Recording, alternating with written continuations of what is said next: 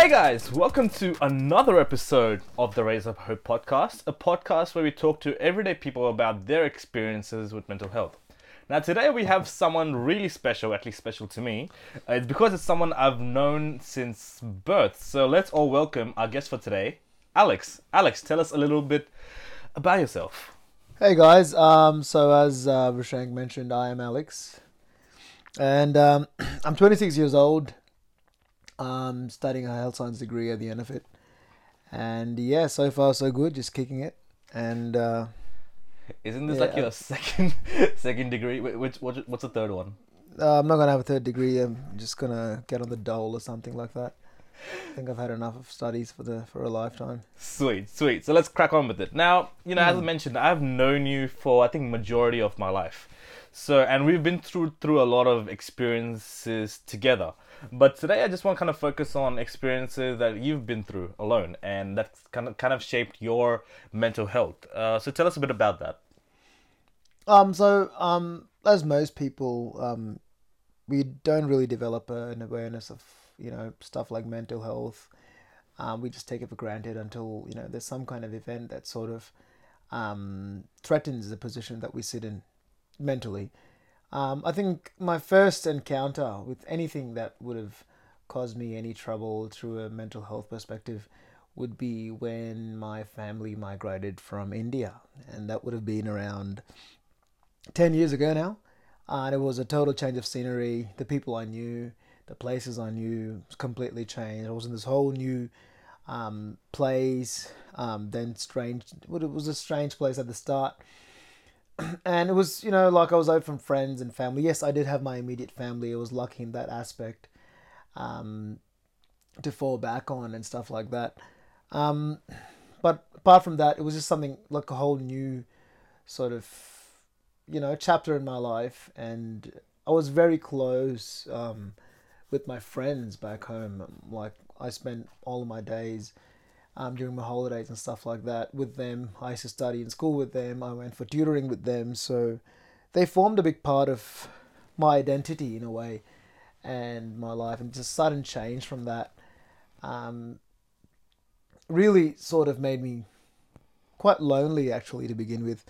But then, you know, as time went by and I made new friends, um, I stopped disliking this place as much. And um, I saw the perks of um, living here. And in the process, I, I grew really close to my mum and dad and my um, younger sibling. So that was a perk that came out of it. And it made me realize that change is, and it, it's a painful but inevitable, an inevitable part of um, life and you're constantly going to see changes um, and stuff like that um, as you move ahead with So, life. from what I can tell, um, would you agree that there's like a certain culture shock from when you kind of come from a country where you comes, you know, where you're hanging out with so many friends, where you see them on the daily, you have so much family, and then when you come here, when you kind of things are just different, the environment's different, the language you're speaking is almost different, and also the expectations, you know, the society has of you and how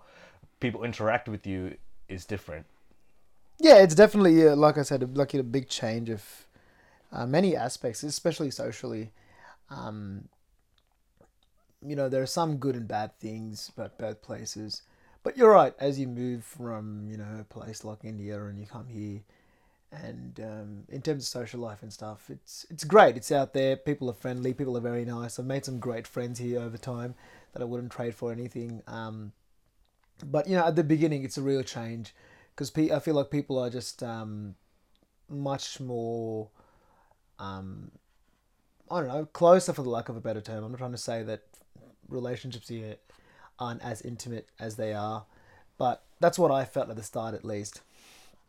And just the number of people out there and the number of neighbors you have and the amount you interact with them and stuff it is it is different to here. People more often than not um, keep themselves which is a good thing in the other way. No one tries to dig into other people's businesses and stuff which is a, a perk. Yeah. but at the same time you know if you don't really know a lot of people and stuff just around your neighborhood and stuff you can kind of feel um, a bit lonely sometimes I think I think I understand this because um, I remember when you kind of came here the first time, there was a, there was a clear difference in the environment that you grew in. I'm talking about friends and family back in India, and the Yeah. environment that I kind of grew in over here. And there was a clear disparity between you know the experiences with what you had and the experiences I had. I remember, and I still, uh, you know, when you you should talk about the close friends group that you used to have and everything. I actually really envy you because it it's not really that common in Australia. I feel at least at least in high school it wasn't as common as uh, in India. You know, you, you, we live all live in one building, and I wish I could talk in Hindi right now. I really wish I could talk in Hindi because it's, this will really Bring you closer to your roots yeah exactly. while you're having a chat. Yeah. But yeah, I because even I kind of after living here for so long, I remember the first time I went to India, I felt out of place Yeah. and it's it, it's weird to think about that because you know you come from I've basic I was basically born in the country, so I completely get what you're saying that you know there's a clear difference. Yeah, there is a difference as to like people go like one of the main differences that I found between the two places. Um, people go to sleep. People go to bed a lot later yeah. than here. So, and it was just a very common thing for people and kids to you know just meet after school. And um, I remember school used to um, finish at around one, and we had a bit of tutoring until six. And then it was just so common, like everyone and all the kids and stuff would come out and um, they would go back home. They'd, they'd come out, hang out, you know, go to places, restaurants, and just come out and hang out. You know, it didn't really have to be, um, you know, set plan where you're going out. It was just a very common thing. And we'd go home around nine. But once we've moved here to Australia, people are in bed by nine, you know, so. It's it's weird. It's something I guess in your case when you actually actually initially came, it's not something that you're used to. Yeah, of course. Like at around, remember uh, the first few days I was here, it was so quiet at around five or six, and I'm like, It's eerie. yeah, that's like that's when sh- you know stuff starts, you know, back in India and stuff, and yeah, that would have been one of the changes that you know it was just so, such a quiet place. You can imagine uh, a country like India, you you would know, is just so crowded and full of activity until lively at ten. night, yeah, yeah. quite lively. Mainly because there's that many people there, you know, you can't afford to not be lively. Um, just because of the number of people and the, the different jobs that people do and number of people. So yeah, that would have been one of the changes. You know, just just about how quiet it is here. It can be peaceful, but at the same time, if you're not in the right headspace and stuff, Yeah. you know, it can be like um, the silence that you don't want. It's it's funny because you know when you as you mentioned when you came here, you thought about like, hey, it's nine o'clock and it's quiet. Yeah, When I went there for the first time, I'm like, it's nine o'clock. Why are people still out? yeah, of course, because that's what you're used to, right? That's the It's- it's what you're yeah. used to, It's what you're used to. change, yeah. Now, since we said, you know, it, there's a different, definite cultural change in there, do you reckon that has kind of the societal societal pressure has changed from what you would, how you were in India and how you- like how you're here? Do you reckon there's any kind of difference in how society there has made you feel about, I guess, in life in general and you, you know, growing up in a brown community and everything? Do you feel there's any difference? Yeah, for sure. In, in, in a place like um, India, the concept of dignity of labor was, was absent. So you were always um, under the pressure to perform um, in your studies, like do well and maybe become an engineer or doctor and stuff. Because if you didn't, life was really hard. Um, so, you know, people like who did, you know, blue collar jobs and stuff, it wasn't an easy you know, like life wasn't an easy journey unless you were doing really well and you had your own business and stuff like Yeah. that. It was tough. So I think one of the one of the good things about um, living here is that um, you've got a lot more options and you can do well in life regardless of what path you choose, as long as it's not illegal. Well, you'll do really well if it's illegal, but otherwise, um, it's um, look, you've got a lot more options. Like you don't have to be um, academically smart to succeed in life, and that was there was a lot of emphasis on doing well at uni or school or whatever it may be. Like I know year ten was a big deal back there. Oh yeah, Yeah, oh yeah. Because your year ten is kind of the same as our year twelve, right? Or almost some similar. It's a similar thing, but you know, year twelve is pretty serious there as well as it is here. But it's just you know, there's just small things like that, the expectations that you have, you know, to do well constantly, you know, keep studying and excel at studies and stuff. So there was no other option. You're either a doctor or a lawyer. lawyer or you know or an engineer if you wanted to be well if you wanted to do well in life Do you think we bring those expectations here with us, or do you think our parents bring those expectations here with them? yeah they do but like not all the time but most of them do but you can't really blame them for it. I guess because that's what they've known all their life. To succeed you know that's a sure shot way to gain success. Yeah it might be hard. Yet it's you know in some cases unfortunately your kids or you know people might not have that sort of aptitude to do those things but what they've known and what they've been taught throughout their life was that's a sure shot way It's, it's, success. it's I guess for us it's the safest way because the- Exactly. It's, not the only risky, way we know. right? It's the only yeah, way we know. exactly. You can't go wrong being a doctor. Like yeah, there are unsuccessful unsuccessful doctors out there. Sexful, Yeah. Unsuccessful. I'm sure there's a lot of sexful doctors out there, but there are a lot of unsuccessful um, doctors out there. But odds are you're gonna you're gonna do well, reasonably well in life if you're if you're you know if you're doing medicine or engineering or something like that. It's a, it's a safe like it's a it's a safe option compared to you know doing something else and starting a business and stuff because the, the odds of things going wrong there are higher than you know Yeah. So what exactly would you say? You know that that you know coming from India over here, how exactly do you think it affected you? Did it affect your, I guess, your ability to make friends? Did it affect your ability to communicate with people, or did it kind of change your self expectations?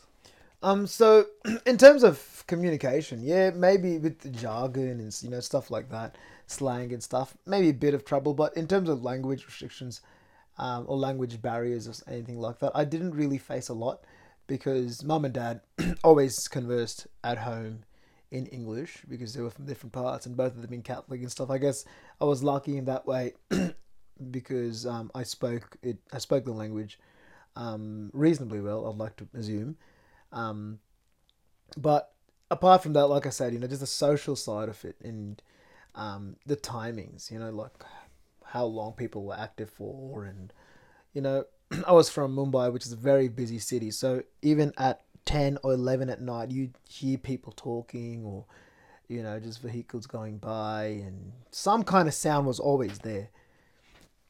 But yeah, I reckon that's that's just the, those are the main few parts of it. You know, there's the social aspects of it. Sweet. Now, you know, other than that, you know, coming from India, are there any more experiences do you think that actually, you know, severely affected your mental health where you felt like, you know, hey, I got to, you know, I got, there's something going on right now?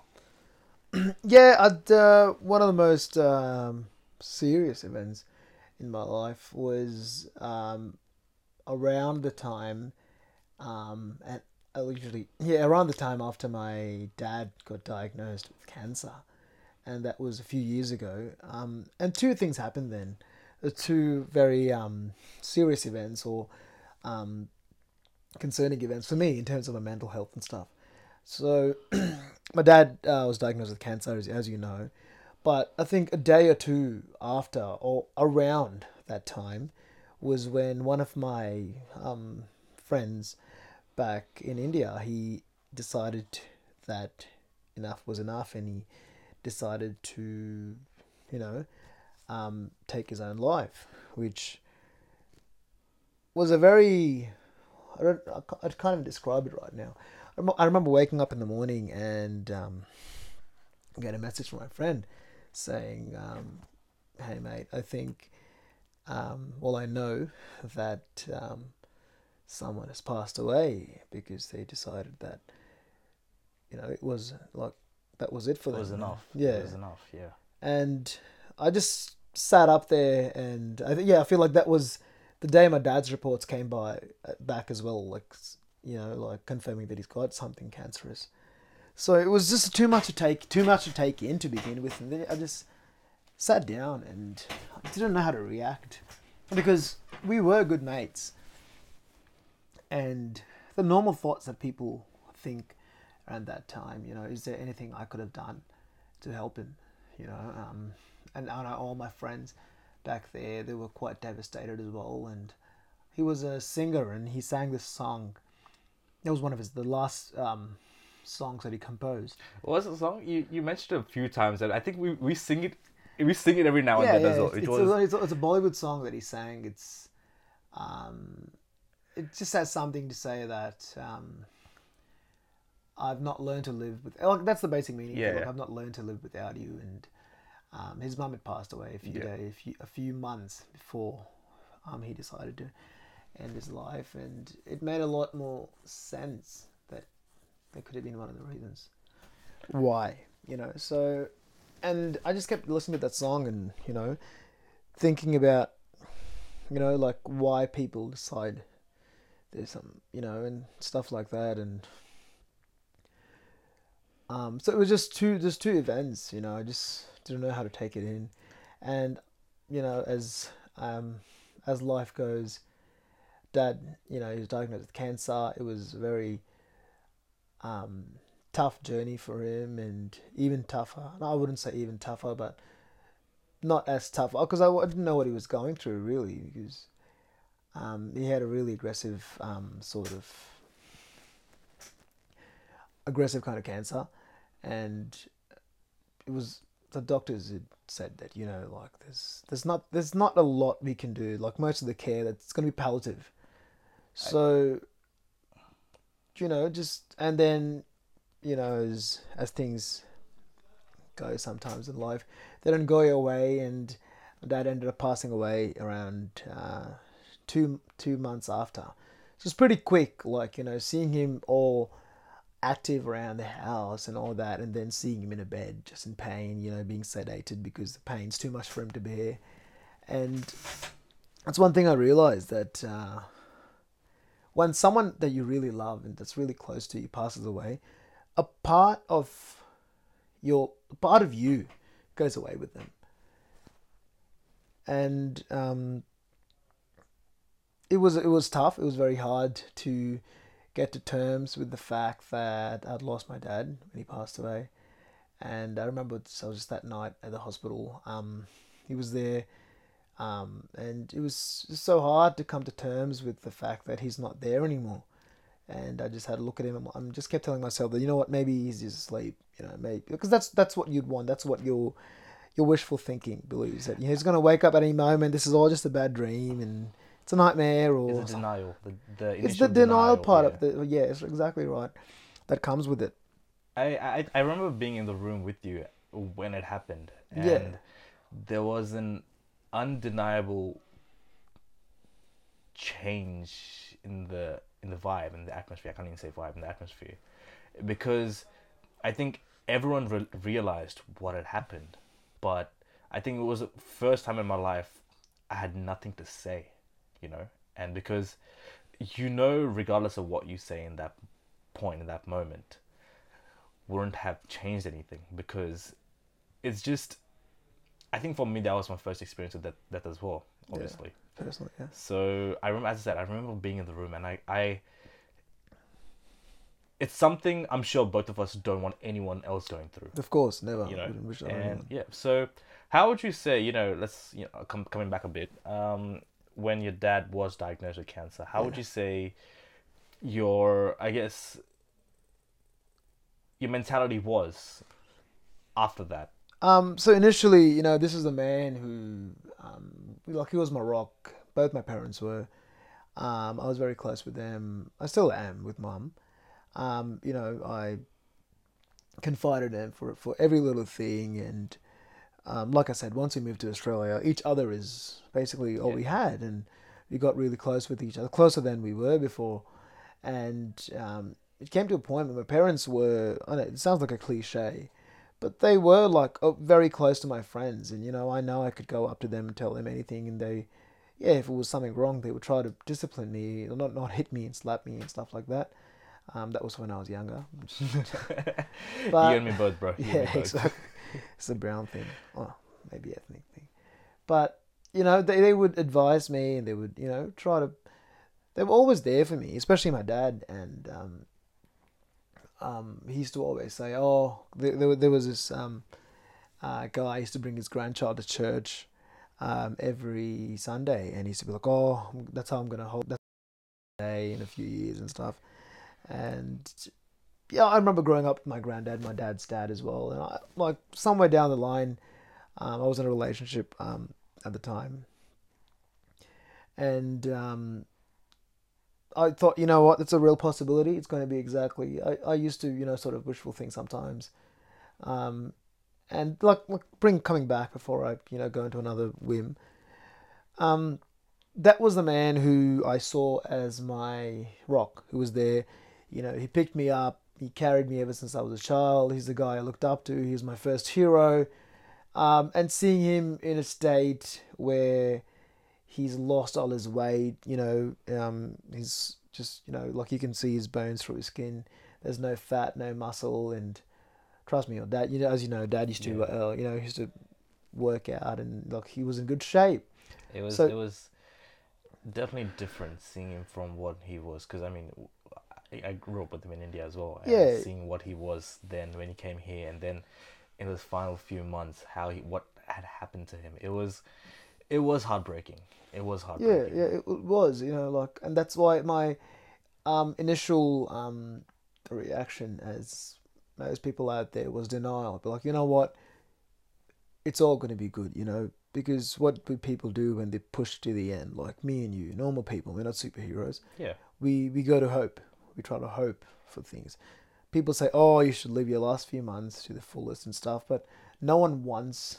That's what I believe, at least. Like no one wants to believe that that is their last few months. So what people take refuge in hope, and that's exactly what I did. I wasn't in denial about it. I tried. To, I tried to, um, sort of make it seem normal, build a world around me where all this was normal. Yes, there was a glaring fact that uh, you know my dad wasn't you know doing too well, but you know I prayed and hoped and all that I did, thinking that you know what this is just a bad phase. You may everything's going to be good, you know, and the fact that he um, passed away when I was there was was just like you know how there's that scene in certain movies where you know some something serious happens and there's just like a screech, like it's silent. it's Yeah. a screech. That's all it was for the next few months, you know, and um, like it, most of it was just me coming to terms. And unfortunately enough, for me, as it might be with some people out there, it came too late that you know my dad is dying because I came to the realization that he was not going to be here for a long time after he passed away. So you, you were still in that I guess moment where I denied accept- everything. accept yeah, there was no acceptance yeah. whatsoever because I was like, you know what, it's all going to be good. He is going to hold his grandchild someday. I don't know why. For some reason, that just that's just a moment that's said, it's it's hope. it's hope Even- exactly. Yeah, even though it's after his death, there was still, I guess, weirdly, there was still hope. Yes, there was like some people might seem like, oh, that's not practical, mate. What are you talking about? But there was hope that you know what, all this is just a bad dream. You know, it's just, um, he's just gonna be back. You know, like you you imagine all the weirdest things out there. Oh, he wasn't actually dead, or you just hope. Like you think of the weirdest movies and stories to maybe convince yourself momentarily that this is all just a bad dream. Everything's going to be fine. You know, he's just going to be back. He's just going away for some time. And the hardest part of bouncing back from that is coming to terms with the fact, because that's the first. I'm not sure, but there's, there's a few stages of grief, or Yeah. I don't know what it is. But the first stage, I don't know what stage it is, but the stage that was important for me at the time was coming to terms. And I still don't think I've come to terms with, you know, the fact that he's gone. In terms of, yes, I know that he's not coming back, or I In- guess in this life at least. Uh, slight hope, I guess. Like part part of you is still like kind of trying to believe it. that part of me is never going to die, you know, like it's Yeah. going to believe that. and I think Because he that's was an the integral that part of keeps my you- life keeps of him who I alive. was and stuff. Yeah, of course, of course. Now, I just want to rewind a bit. Um, you mentioned a friend of yours that passed away. I think around around the same time. And um, how did how did this affect you? How did this change your perspective on things? Did this change your perspective on life at all? What did what did it do to you? Um, so like I said, the, the day the day I realized or the day I found out that he passed away, um, it was I just didn't know how to react. If he was someone my age, and to know that he's not in this world anymore, um, just it hurts you a lot. It makes you think. It makes you wonder. You know, there's so many what ifs. What if you know I spoke to him, or what if I had a chat with him, or you know, so many, so many what ifs that go through your mind. And on a more general perspective, when you know, I'm having um, two people who are, you know, my dad and my friend pass away in such close proximity with each other, it it makes you question stuff like, you know, what happens after you pass away. You know, if they are in a better place or if they are somewhere, can they hear me? You know, can they see me? Or, you know, like, you just want to know that they're happy. I think I think that's the biggest reality check you can get. It is. It yes. is. It put it, it put it put things in perspective for me. Like, yes, we chase after you know all these things: success, fame, friends. Um, you know, all, all these things seem so, to me at least, it seemed so minimal compared to to life. Um, because losing these two people had such a big effect on my life. You know, um, my dad more so because I spend a daily life, I mean, a day to day life with him. And like in saying that, like even my friend, my experience with him was different. Um, being my age and all that just you know made me introspect. So both of these experiences together just makes you wonder. You know? Now, since you know the death of the death of your friend happened in India, do you think? Uh, do you think? How, how do you think your friends there felt? Do you? Is this? Is is was it something that you guys spoke about? Like, hey guys, did did you you know talk to them about how they felt, what they went through, and everything? Yeah, I did, and most of them, um, you know, they they they told me that um, they told me their experience of it, their perspective of it, how it went by, and he he did try to contact a few people on the day. Just not like it wasn't a cry for help or anything, but it was just something so subtle. Just something like, "Oh, mate, um, do you want to go out for pizza or something? I'm a bit bored." That's what he said. That's all that he said um, on the day, and unfortunately enough, people had some. Some of them were studying, some of them were working, some of them, you know, couldn't get back in time. Some of them were just having a very tough day themselves. It was hard to gauge that you know something so drastic is going to follow, and to some degree, people did blame themselves for it. They're like, "Oh, I should have gone through with it. I should have, you know, just met up with him," or because it's not.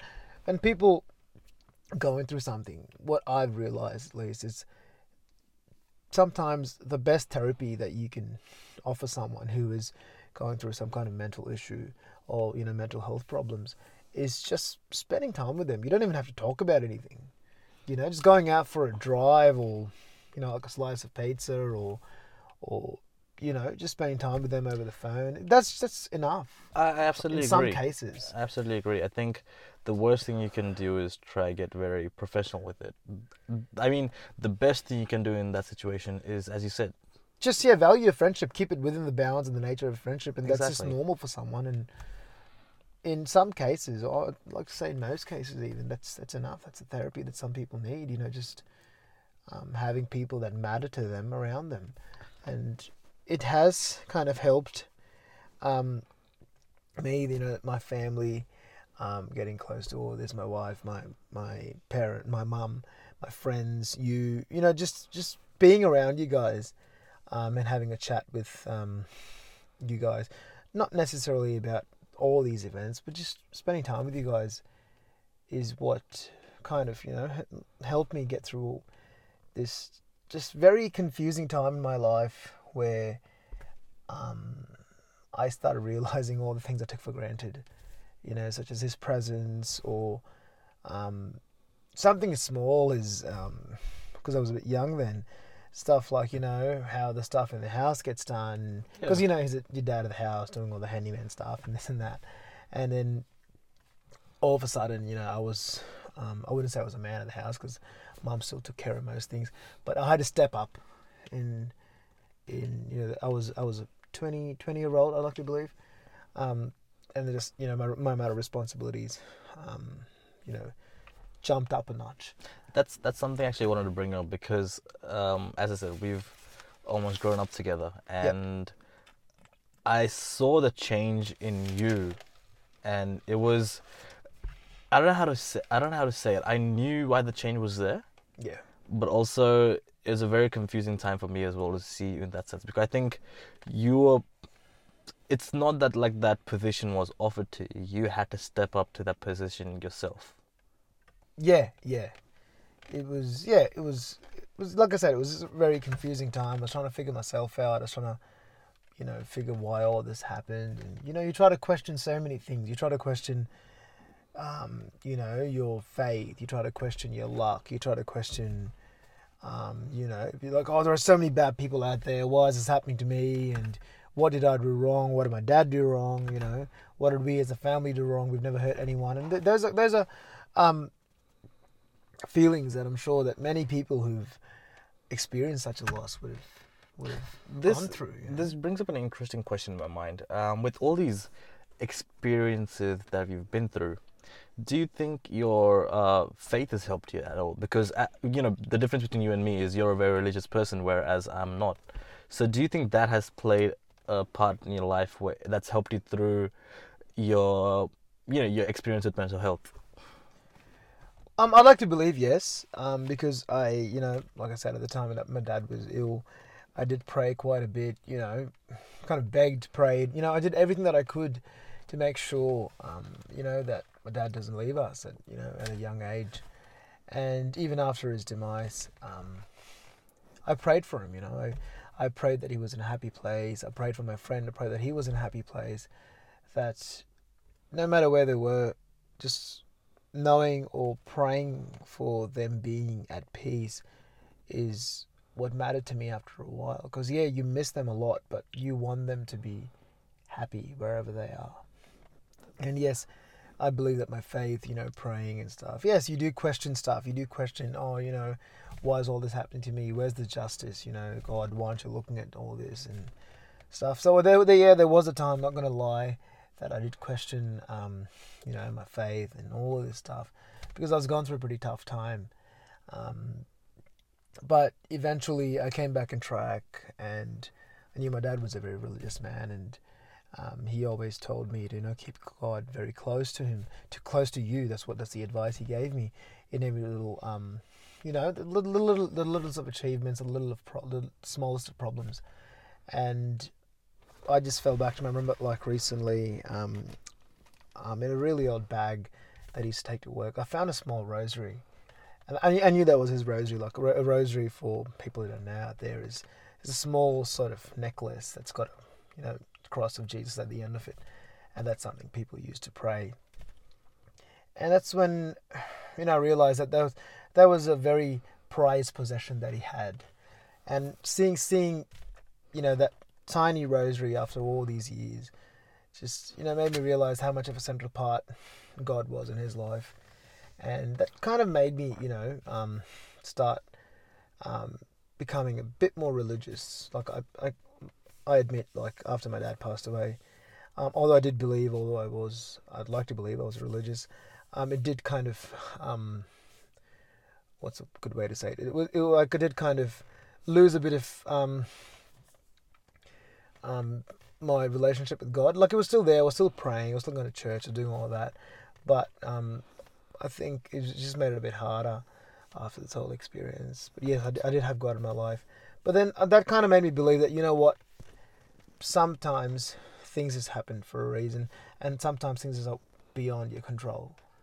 And what we need to be thankful for is that you know I had my dad in my life, and he's been a wonderful person. He's been a great example of what a good dad should be. And Yeah. so, you know, looking at the silver linings in it and hoping that I can be, you know, one tenth of the person he was. Talking about you know silver linings in a situation like this, um, we've spoken about three separate instances where you know your mental health has been affected. Um, the first was when you kind of migrated f- from uh, here from India. Second one, you're dealing with the death of your father, and the third one, the, the death, death of your friend.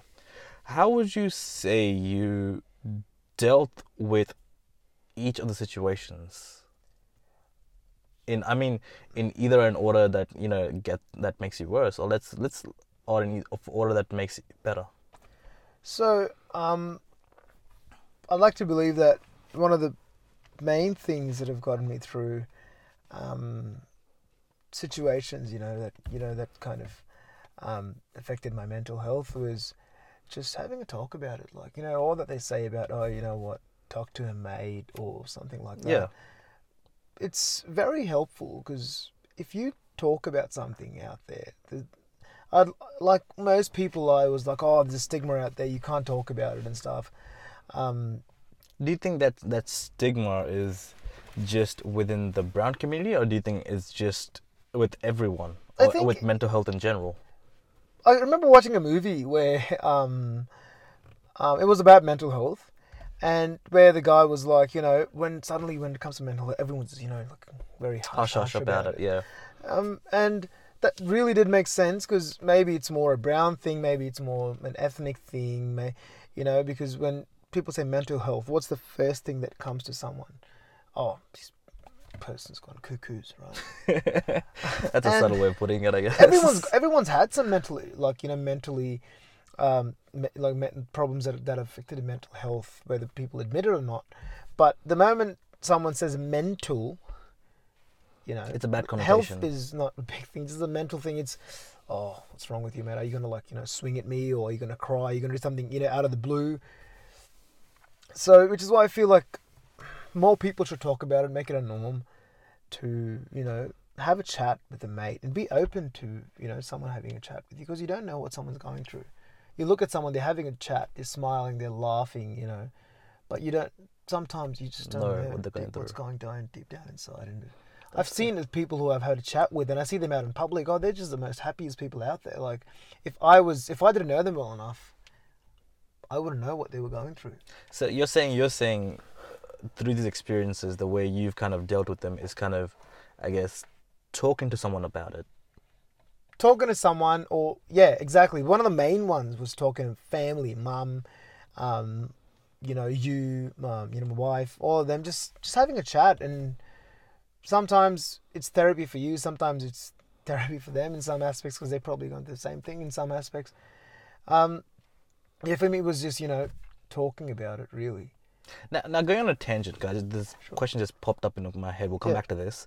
Um, you've grown up in India for most of your life, whereas I've grown up here for the most of my life. sure Uh, do you think there's a really enjoying the beer, aren't you? it's water Uh, do you think there's a there's a massive difference in how mental health is addressed in these two places? Do you think um, it's more hush hush in India? Because it's definitely hush hush in India, but do you think it's more hush hush in India, or do you think it's more hush hush heavy here with the brown community itself? Um, I feel like because of social media and stuff, and uh, you know, you've got celebrities, you've got, or um, you know, so many, they've got a day. I think, uh, I think it was recently where they're like, you know, talk to a mate day or mental health. Are You Okay Day. Are you okay? Day? That's the Yeah, one. Yeah, yeah, that's the one. Um, so yeah, they've got that here, and I'm, you know, very glad that you know people are out there talking about it because I wouldn't want, you know, my worst enemy to go through an experience or to go something like through an experience that my Yeah, they friend don't, they don't through. have Are You in India, do they? Do they? I don't think they do, but they people are talking about it. You know, like I said, the movie that I had uh, that I was telling you about, that it was it was it was about mental health, and it was a Bollywood movie. Modi, if you're listening, get on it, mate. Are you, are you okay, day? आप ठीक हो कि नहीं Yeah, this is the one. so, people are social media's played a good part in that. Um, you know, ch- talking about mental health. Let's talk about mental health. That's you know what people say sometimes, and um, yeah, in some parts of you know India and like any other um, ethnic country, it's still viewed as a taboo topic. Like you know, shh, that's not a thing. You, you know, you're just having a bad day. You just had a bad experience. There's nothing about mental health. Sliding it under the rug or something like that. But I feel like um, in the cities and stuff, um, it is catching. Uh, it's getting a bit of traction. Yeah. It is catching on. People are talking about it. Not as much as they are here, but then again, you know, like I still think that um, countries like India and even here, for that instance, have still quite a bit of, you know, catching up to. Have quite a quite a bit of work left to do um, because people still need to be talking about it and not exactly saying complaining about it or me like you know stuff like that, but just having a chat about things that upset them or things that they might feel that's affecting their mental health. That's what helped me at least, and that would have been one of the main things that helped me. Just having a chat with you know my friends, my close friends here, Yeah. um, with my family, and I've been lucky in the sense that people have just heard. You know, they've just given me a year when they could, and I've been, I'm, I'm really grateful for that. You know. So That's I'm, It's been a I'm glad to hear me. that because uh, you know um, doing so many of these podcasts, the one thing, the one, the one common thing when it comes to this question is get help. Whenever we've asked people, and even off the podcast, whenever we've Yeah. asked people like, "What's one thing that's helped you?" Helped you? yeah, It's get help, and I'm glad people are realizing that because with I I'm, I'm sure you'd agree when it comes to mental health, it's not something you can handle by yourself. I mean, you you can. I mean, I mean, you can, but after a certain point, you you do have to go and reach out to. I'm not saying someone professional at the same. I'm saying someone, even a friend. of course, I completely agree with you there. You need to have a chat because sometimes you can't get to a point where you might think you might be the strongest person out there. You might, you know, have a 15 pack or abs or Yeah, you know, you might be able to lift a car with one hand or something like that. But at the same time, if something's affecting you there, up there mentally, there's no exercise, like physical exercise that lays out there to, you know, bulk up your brain. yeah, Although, you know, that's the thing. Um, it's it doesn't make you any less of a person or any. It doesn't make you a weak person to acknowledge. Chawan Prash. Yeah, Jawan Prash. Oh. Address your mental health with Chawan Prash. Don't crush, you know, whatever medication, Ayurvedic medication you want. But yeah, it, it doesn't make you any less of a person to admit that, you know, things upset you. Like, is it wrong? It's not, it's definitely not wrong if something's upsetting you or something's affecting you. Like, it does affect everyone. Uh, now you know talking once again. Come back to the death of your, your your dad and your friend. Mm-hmm. How did you go about, other than you know speaking to someone about it? How did you go about dealing with that? Because as you said, it's still something you're dealing with. So how do you how do you go about doing doing that? Because I'm sure a lot of people listening are going through this similar thing. Because you know when someone that close to you that close to you dies, it's not something you just get over. It's definitely definitely something you get over. It's it's something you constantly for as long as you live. It's something you're dealing with. So how do you deal with it? Um, so yeah, apart from talking to um, people and stuff, um, I believe one of the ways was just coming to, like I personally do. I'm, I'm still not entirely in terms with the situation, and sometimes say, oh, time heals everything and this and that. But it's okay to still miss people. It's okay to still wish they were here. Like that's what I think at least. Like I still I still wish my dad was here for all the good times in my life and all the times I've been low in my life because you know he he was someone I did have a chat with and what he said or the jokes he played or you know stupid shit that he did uh, made me feel better and it's it's not the end if you think that that's how it is uh, the way the, the thing that I tell myself is you know what they're out there somewhere watching us it might seem oh that's that's like a Superstitious. it's a Bollywood movie right now. Yeah. They're watching over you, then one of those stars out there, hey dad, hang on. But um, that's what keeps me at peace, that they are somewhere out there. They're watching they're watching you. They're you know, they're not really gonna give you you know, like I show in movies and stuff where they've got this force, oh they're gonna protect Would you and stuff. Exactly. yeah. But coming to terms with, you know, sometimes life is not fair and some things sometimes things that you don't want happen like i said at the start of this podcast that change unfortunately is an inevitable part of life and yes it can be sad yes it can be hard but as long as you've got people around you as long as you can have a chat with someone as long as you can do things that you love it doesn't necessarily have to be people you know as long as as long as for some people it's working out for some people it's playing the guitar i, I have played the guitar a few times and i've been upset and it can be therapy for some people it's just taking a drive like I've, I've known people, you know, think just driving around is therapeutic. Whatever it is that makes you feel better, or you, you know yourself more than anyone else does. And you know, I think that um, apart from the whole talking about people, is just coming to terms with the fact that you know what there's somewhere out there. Yes, it puts a lot of things into perspective about you know what is life after death, and you know what's going to happen to me. Is there something out there? Is there something you know?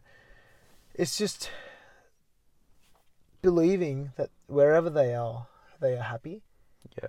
and they they they're there. They they they're watching over you. And yes, it might not seem very nice at the moment, but everything's going to be okay. And yes, it took me a bit of time to get here, but um, like I said, I'm still not over the fact that my dad's passed away and all that. Although it's been more than five years. Um, but it's not impossible. You would say that you've you've, it, as you said, it's taken you time to get here, but it's definitely something that's not impossible. yeah, it's definitely not impossible. And like I said, it's not, it, oh, it's, it's not like oh you're never going to miss them or you know you're never going to wish they were here or I still do. I still wish, uh, you know, my dad was here. I still wish my friend was here every time. You know, like I mean, I'm sure. I'm sure. yeah. very regularly. Yeah. So I reckon that's one of the things. It's coming to the realization that, eh, look, it sounds very cliched again. Everything happens for a reason, and you know that they're happy where they are, and they're at peace where they are, and as long as you live your life honoring, you know, them in your ways, eh, or you know, in the way you behave with the people around you in a humane way, you're you're honoring them some way, and the, that's what's making them happy. You know, that's what's um, you that's how you're living their legacy in a way. Uh, that's interesting. I've never thought about it. That Yeah. way. I, can't, I like that. I like that. Yeah, so th- that that's one of the things that you know what my it sounds like again it sounds very Bollywood, or very scripted and stuff. I I like to believe that somewhere deep down inside, um, my dad is still alive and he's living through me, because the things that he taught me, the the lessons that he of life that he gave me, um, I'm living it and I'm honoring it and I'm you They're know, alive through you. Exactly, through what they've taught me. Because that's how you live on, right? Like if you teach someone something, you know, obviously right, the right things, and then they do it. You I guess in that sense, they never really. they're never really gone. They're right? never really gone. exactly. So that's that's that's another thing that put me to peace. That you know what, he's here, and I'm the reason.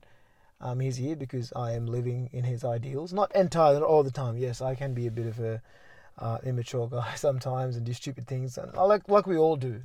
We don't. We're not always at hundred percent. We don't always make the right decisions, and that's okay. Like it's no one's perfect all the time. Um, yeah, that that is that is another um, factor that's helped me deal with such a loss. You know, loss of my dad and some, you know, loss of my friend and stuff. That you know what, I'm living. I'm trying to live a good life as um, a good person. I guess that's what you know. We all try try to aim to be. Um, One thing I can say watching you grow is um, I'm sure your dad will be proud. As I said, it's it's seeing you come from there till now. You've stepped up. You know, I as I said, we've we were really childish kids growing up. yeah, We, and it's even when you know when you came here, we were still childish people. Yeah, But what you went through, I can definitely see a change in you. I can I can I can tell you he's proud because you've basically taken his role. yeah. I've, I've tried to, but I, I'm, I know Even- I'm, I'm not not saying you're perfect, in and his I never will be. But yeah. It's I guess it's just been a constant learning experience and you know learning from my mistakes and learning from all of that. And I try to tell myself that you know what just because you've done something wrong or you've made a mistake it doesn't mean you're a bad person. It mean uh, depending on what the mistake is if I go and try to you know do some stupid shit I will be a bad person. But I'm just mistakes with the intention of doing the right thing Yeah. trying.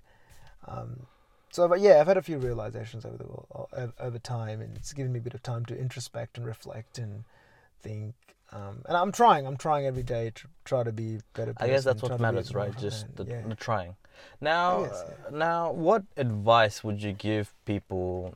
Like you know, let's let's deal with this in two situations. Uh, with the first one, uh, with when the people migrate to f- um, from a different country, not just to Australia but to other countries as well. What advice would you give them, and what advice would you give people that kind of deal with a similar situation where they're dealing with the death of someone so close to them? How would you? What advice would you give to people going through these two situations? Um. So yeah, in the first scenario, when people are moving and stuff, yes, it might feel hard. It definitely felt like the hardest thing, and I wanted to go back every day of my life for the first two two and a half years. But no matter, like I said, I'm, I think I'm saying so many cliches today. But Is it too too many, too many Bollywood movies? yeah, too many TikTok videos. but um, it will get better.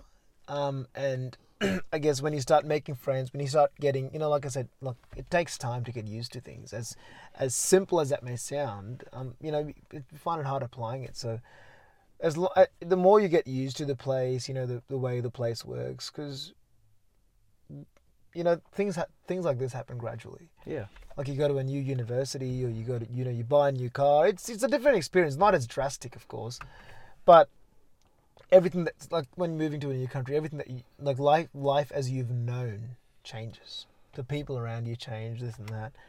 Um, you know their locality changes and the radio station you listen to changes you know like everything changes quite a bit depending on where you're moving from. If you're moving from um, I don't know, Brisbane to Sydney it might not as be as bad of a change, but if you're moving, you know, proper continents and countries, it might be. But I'd just say, you know, stick in there, see how you go, and you know, if you feel like this isn't the right place for you, you and you, you can go back. But Um, stick in there. It'll it'll come about eventually. See how it goes. Yeah, exactly. And give yourself enough time. And if you still like, you know, after a decent amount of time, like you, you, you know, you're the best judge of your situation. No one can tell you what to do and how to do it. And if you feel like you've given it enough time, um, and you've, you know, you've given yourself enough time. The, the reason I asked you this it's question. Not bad to you know just move back if you think that's what's right. Because whatever makes you happier in the long term, whatever makes you, you know, again another cliche. At the age of eighty, thinking, you know what, I gave it my best shot. I couldn't do it. That's that. It's okay to not succeed in Yeah. some aspects. That, that's just the migration part of it. You know, I couldn't have done much because mom and dad moved here. So yeah, I like, you know what, dad, Mom, I've tried enough. Send me back. I'm ready to go back. I'm done with this. I'm done with this shit. I'm going to live my legacy as a, a You know, slumdog. the reason I ask you this is because um, a lot of people that kind of like obviously because you've migrated here with your family and everything, Yeah. it would have been relatively easier for you Of course, yes. compared yes. to you know the international students, the Indian international students who migrate Yeah. here on the, by themselves. Of course, it's so much harder Yeah. for them. I've got so many friends who've moved here and stuff, and they tell me how hard it is, you know, living living away from family and stuff. But most of them, you know, they realize the potential that you know this place has gotten for their kids, or you know, for their prospective partners or wives, or you know, stuff like that. And yes, they, some of them be like, you know, I absolutely hate this place. It's, you know, I just miss being back home. I just miss the people. I miss my family, which is very, you know, they're all reasonable, um, sort of, you know, concerns that people have. And like I've said, you know, it's all about giving yourself a chance, you know, at a shot in Australia or living somewhere else. And if you like the place, well and good, you know, like happy days. And like, like if you don't think you, you know, you can't, you, if you don't see yourself living here in the long term, having a family, raising children, if that's what your priorities are, Yeah. um, you know, at a later stage in life, then you know it's more than happy to you know keep trudging on or move back home because at the end of the day, it's what you want, what makes you happy, inherently happy. Yeah, sweet. Um, now, with the second scenario, with death of a loved one and de- death of a friend, how would you- what advice would you give someone going through the same thing? So there's two two parts to this. Firstly, as um, on the other side of it, you know, so if you if you're witnessing someone going through something like this, you know, you don't have to force them to talk about it because some people not, might not want to. Some people might take a bit of time. But if you think you've got a friend who's going through a tough time, you know, um, do your part. If you if you know if you've got that relationship with them, and offer to talk about it. You know, I, I'd, I'd like that's what I've tried to do sometimes, and sometimes people have opened up, sometimes they haven't, which is okay. Um, because sometimes people might really want to talk about it, but you know they've just got that initial hindrance of not wanting to be the first one to bring it up. And sometimes if you feel like people like, oh, it's sorry, man, like I'd rather not talk about it, or you you, you send something in their body language that you know that they close up. It's okay. You've done your part. You've tried to help out again, I'm not trying to ask people to go and you know um, try to interfere in other people's matters and stuff like that. But if some if, if an opportunity presents itself and you feel like it might be appropriate, do offer. Um, not You know, just, A just shoulder. offer a shoulder or, or a ear, you can, so, Yeah. so that you can hear people's story out. And you don't have to give them a solution, but sometimes people just want to be heard. And on this side of the story, when you're going through something, um, you've lost someone or someone you know being recently diagnosed with cancer or something like that. Um, they're going through something like cancer. Yes, be there for them, um, be with them, um, talk to them. You know, try to make the most with of your time with them. Yes, you know things might turn out brilliantly, um, God willing, and you know hopefully. And in some you know cases it might not, but then you know as long as you've spent quality time with the person, as long as you're just there for them, there with them, um, it should help you and it should help them as well. You know, in whatever Yeah. state they are, whatever situation they are, whatever whatever's going through their head, and for you know, in terms of after someone passes away, it does take a bit of time, and that's a tough part. That's this harsh reality. Unfortunately, it will take a bit of time to get used to it, but um, there is light at the end of that. There is um, that silver lining we're talking about. Yeah, exactly. At, at some point, you will realize that, you know what, they are still alive and they're alive within you. And, you know, the things you do on a daily basis, you know, the way you laugh or the way you talk or the way you treat the next person, you know, your neighbor or the next person sitting, sitting, you know, the person sitting next to you on a bus or some, something like that. They're alive. They're alive within you in your mannerisms and the way you talk and the way you walk or whatever it is. And just, you know, praying for them or, hope- you know, just believing that, you know, wherever they are, they're at peace and they're, they're doing fine, I guess. And like I said, if you can, um, if you feel comfortable enough, have a chat with someone, you know, friend or family or you know even there's a lot of support groups out there and if you if you feel like it's getting too much it's again it doesn't make you any less of a person to go out there and seek help there's a reason why there's you know qualified people out there who are there for your problems it doesn't make you um you know oh it's not an addiction Yeah. I feel like some people look at it, oh, it's like an addiction, it's a bad thing, it's a drug, or you know something like that.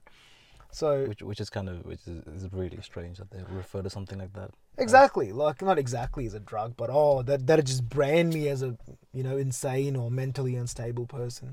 I think in that when you when you do that when you reach out, you officially kind of tell like you officially just Yeah, you're coming, you're you're accepting things, you know, accepting like, it. Yeah. like you're accepting that you need help, and I guess that's the first step.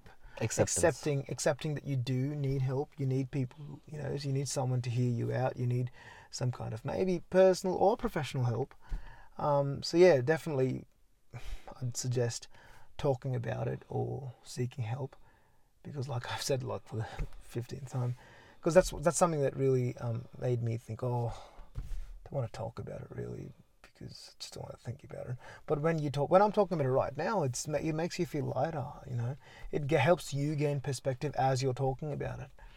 I think that's what people don't do in situations like this. It's just talk about it, You- regardless of it, if it's with someone or themselves. They don't talk about it.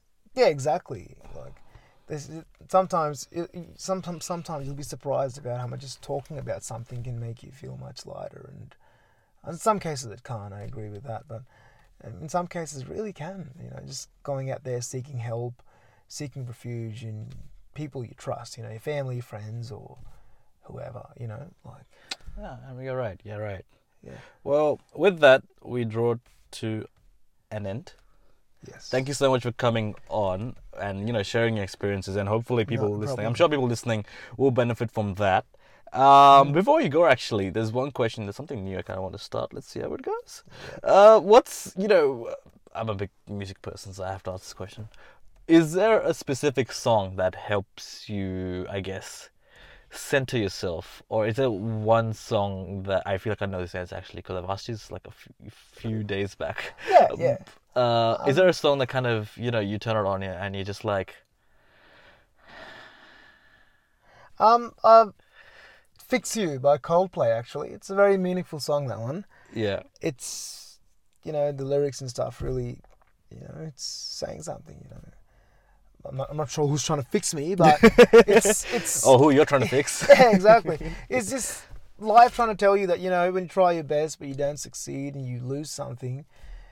Um, you know, that's because it's just life telling you that you know you will be fixed at the end of it. Even I'm not, I don't think everyone's going to think they're broken as such. Yeah. Not in that terms of you know this point of no return, but just the message the song gives that you know what, everything will be okay. And you know, like they said in the movie, and if if it doesn't, well, it's not the end. You know, there's a long way to go, and Fair. I'm sure everything will be okay.